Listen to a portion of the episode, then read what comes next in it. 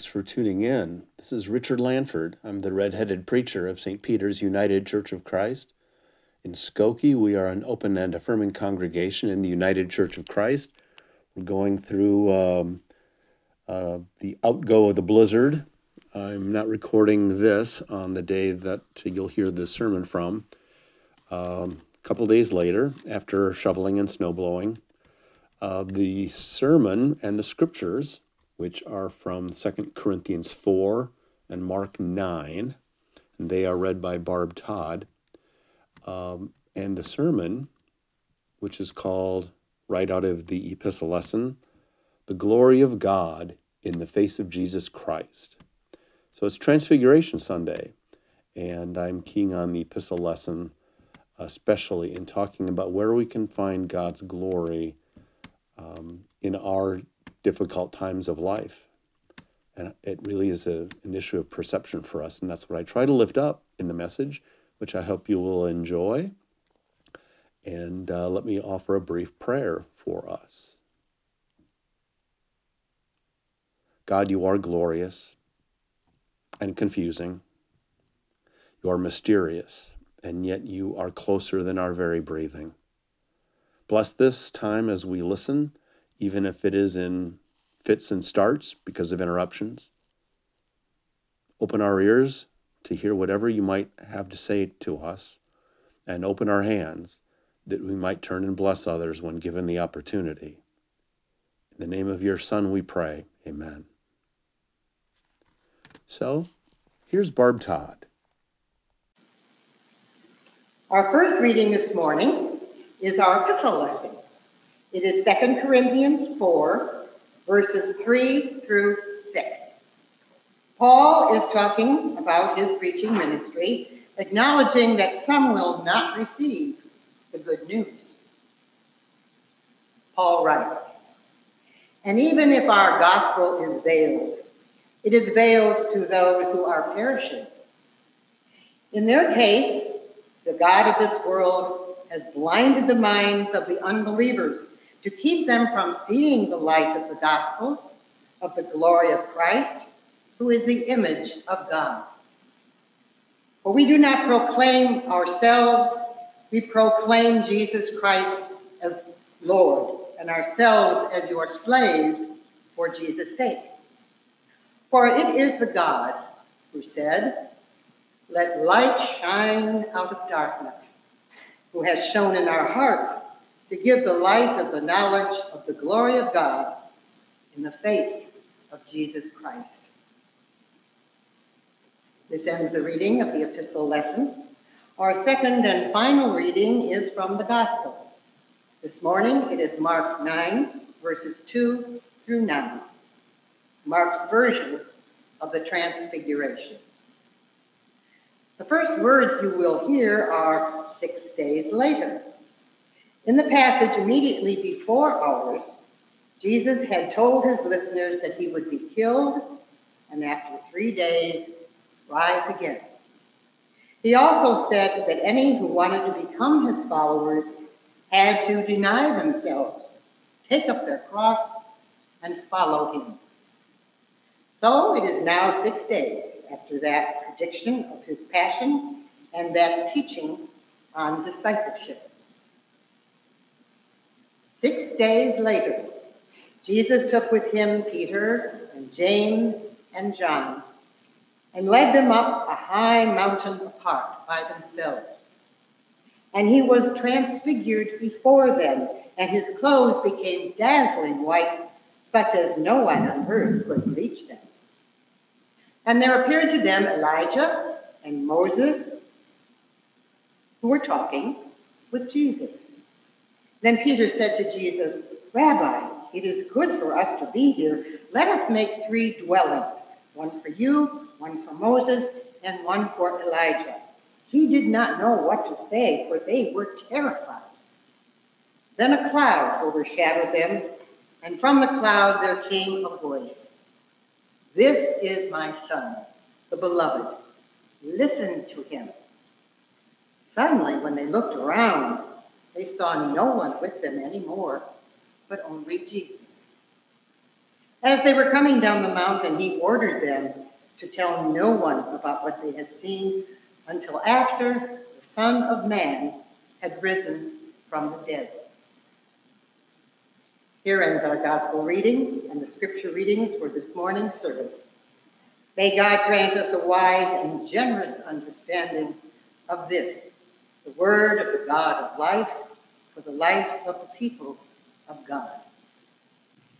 Have you ever heard someone quote a scripture that you did not think about much, or maybe know well, or know at all? And then, because of how she or he said it when you heard it, it stuck with you from then on. Has that ever happened? I got a gift like that from Dorothy Wenzel of St. Nikolai UCC many years ago when she commented on Romans 8, beginning at verse 31. You know, what then shall we say to this? If God is for us, who is against us?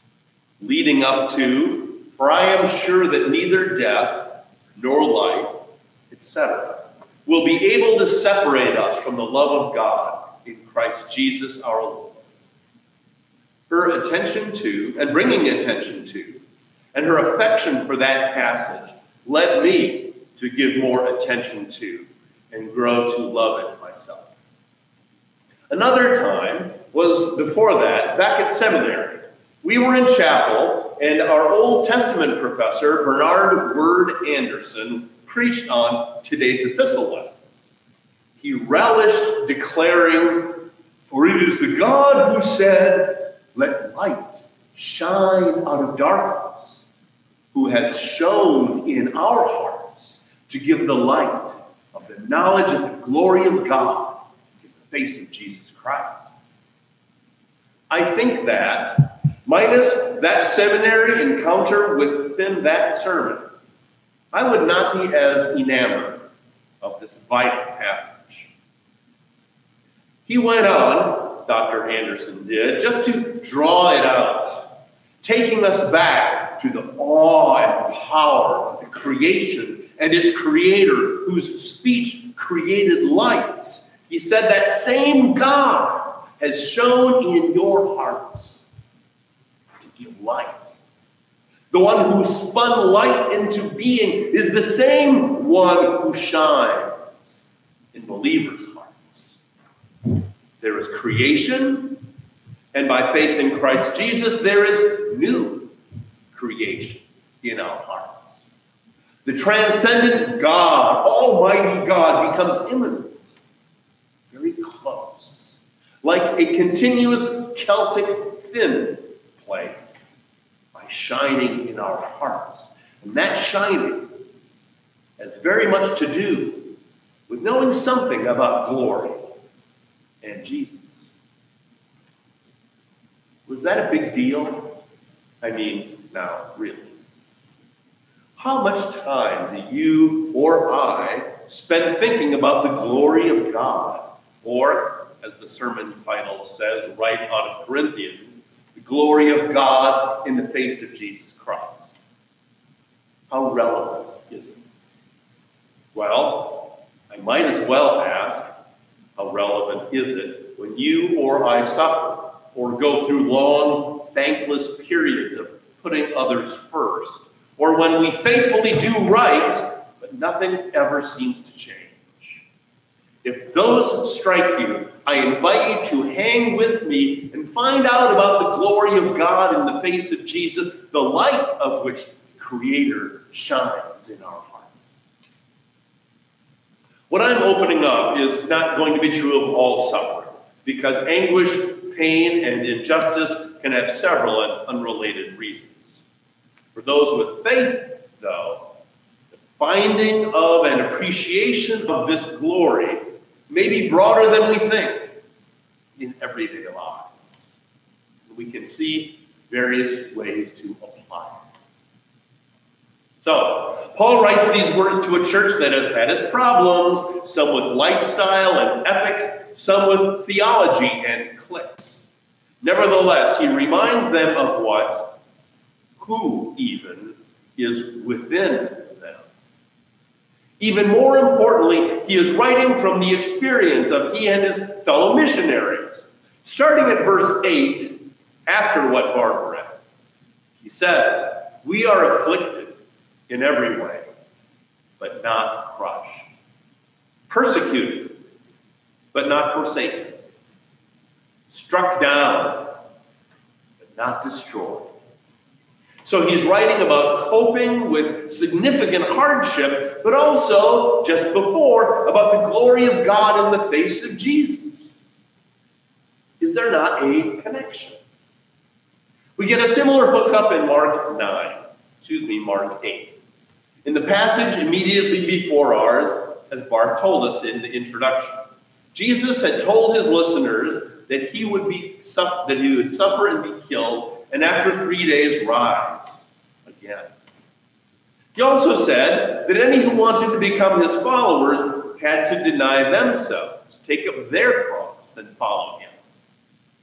So now, six days after that prediction and teaching on discipleship, then comes the glory of God in the transfigured face of Jesus Christ next to Eli, next to Elijah and Moses.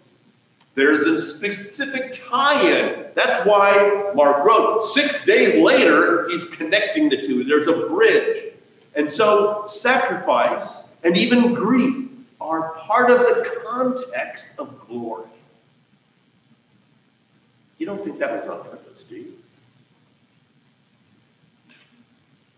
As we've been reminded, it is St. Valentine's Day. We used to always make sure to tell the youth fellowship of what the tradition is about St. Valentinus, if they did not already know. For us, it is a celebration of romantic love. Couples celebrating today might find their joy deeper than some if their history together includes a recent and tough argument, which eventually expanded their understanding and appreciation of the other through reconciliation and communication. Or couples who have faced momentous difficulties together, and together they stuck them out, loyal to each other and sharing one another's burdens. This day of festival may be more meaningful than some as well. The glory, if you will, of your Valentine's Day festivity shines a bit brighter because of what your relationships have experienced and come out on the other side healthier or deeper than before. That's a secular and kind of minor comparison to the glory of God in the face of Jesus Christ, which Paul says is shining into us. We heard what Jesus told the disciples before the transfiguration event in the presence of the inside trio of Peter, James, and John.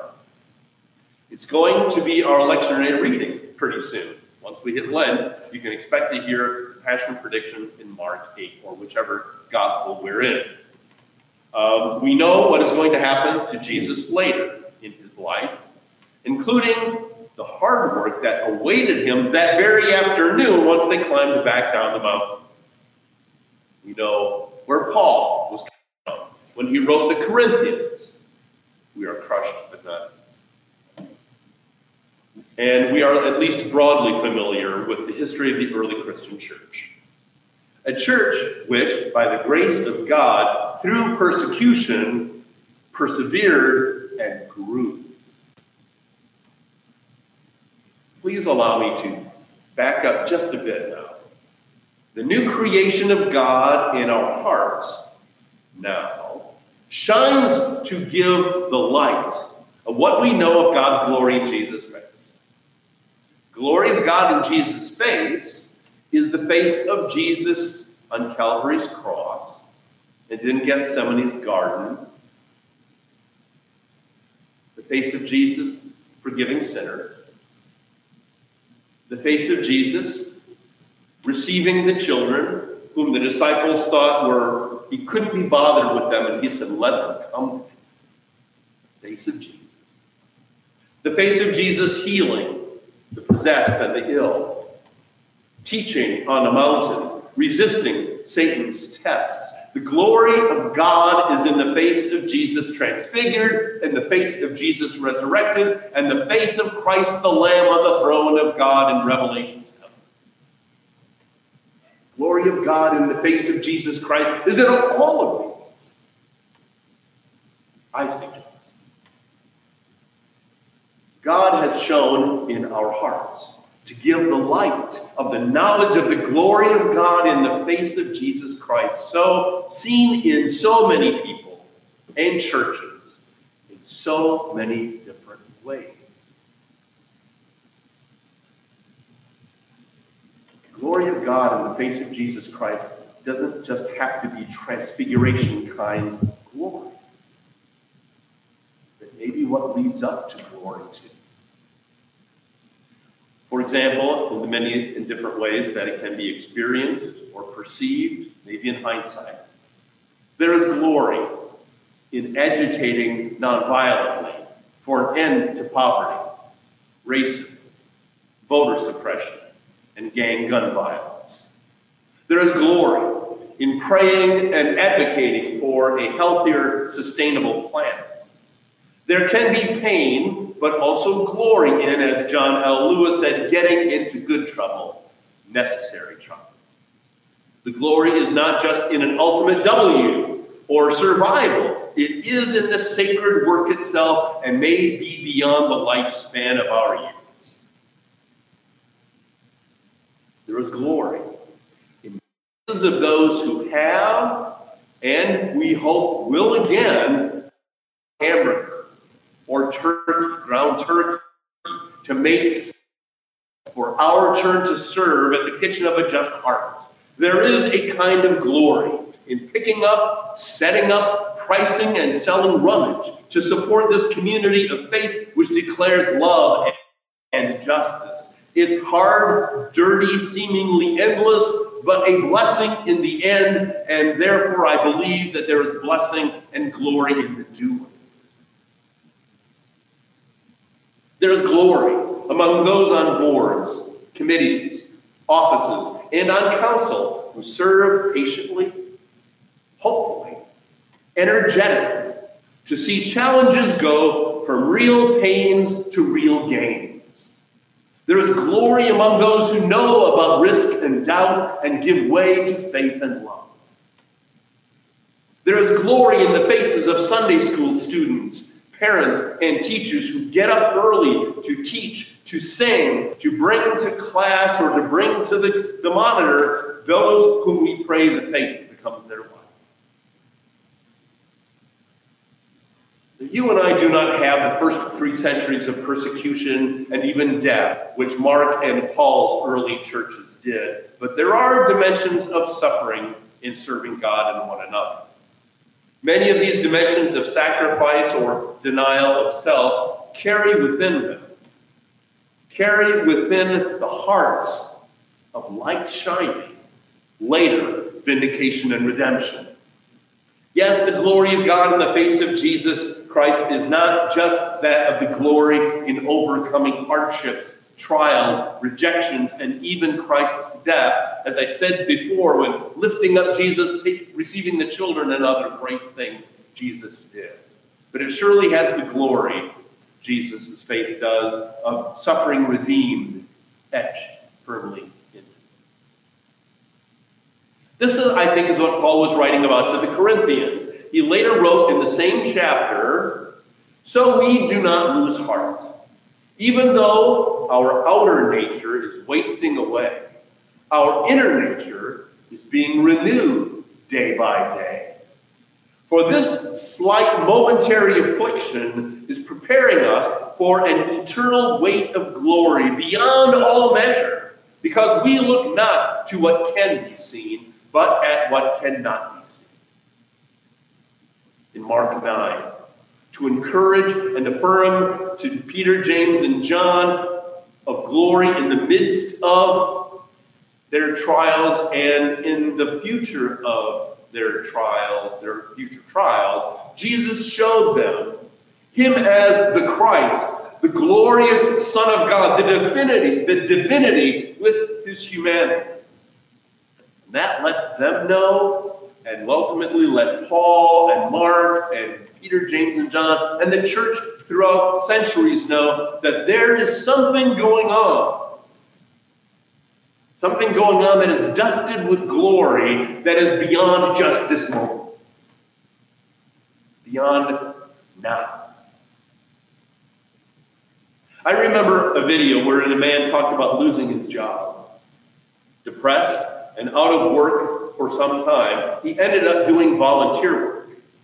This included helping at homeless shelters and with service providers aiding those without shelter. Ultimately, he applied for and got a new job, for which his volunteer work had provided an excellent training and qualifications. There was glory in his volunteer work, as well as in the unforeseen pleasant outcome.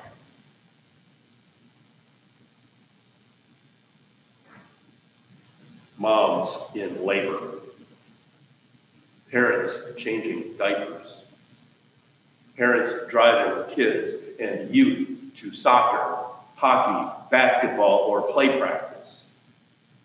Couples in the springtime of their love and their youthful strength, pledging covenant faithfulness for decades later in their winter, when the rubber of in sickness and in health hits the road. Unemployed persons struggling to learn new job skills or relationship building. Parents teaching their youngsters cooking or baking, reliability, how to drive, pray, or the values of good sportsmanship, plus prayer and generosity and social action. Professors teaching generations of students wondering what is getting through to whom.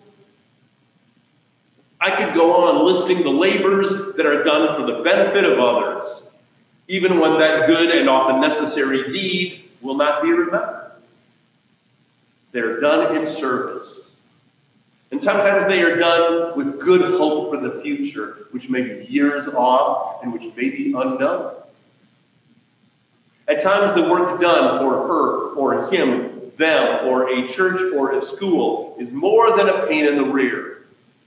Sometimes suffering of one kind or another is involved. Grit, sweat, sometimes tears and blood are part of the labors done for others, for duty, for God, and for love. And when you and I go through these times of tough service, scary witnessing, another late night, and then another early morning after that late night, let us with faith remember that God may well use what we are doing or what we are having to sit down and sacrifice for a greater good in God's purposes. And therein is the glory, just as it was one dimension of Jesus' glory. Our hardships, like those of Jesus, but on a far smaller scale, can be redemptive, surprisingly well worth it, blessing others born later whom we may never meet, shedding glory unto us. For it is the God who said, Let light shine out of darkness, who has shown in our hearts to give the light of the knowledge of the glory of God in the face of Jesus Christ.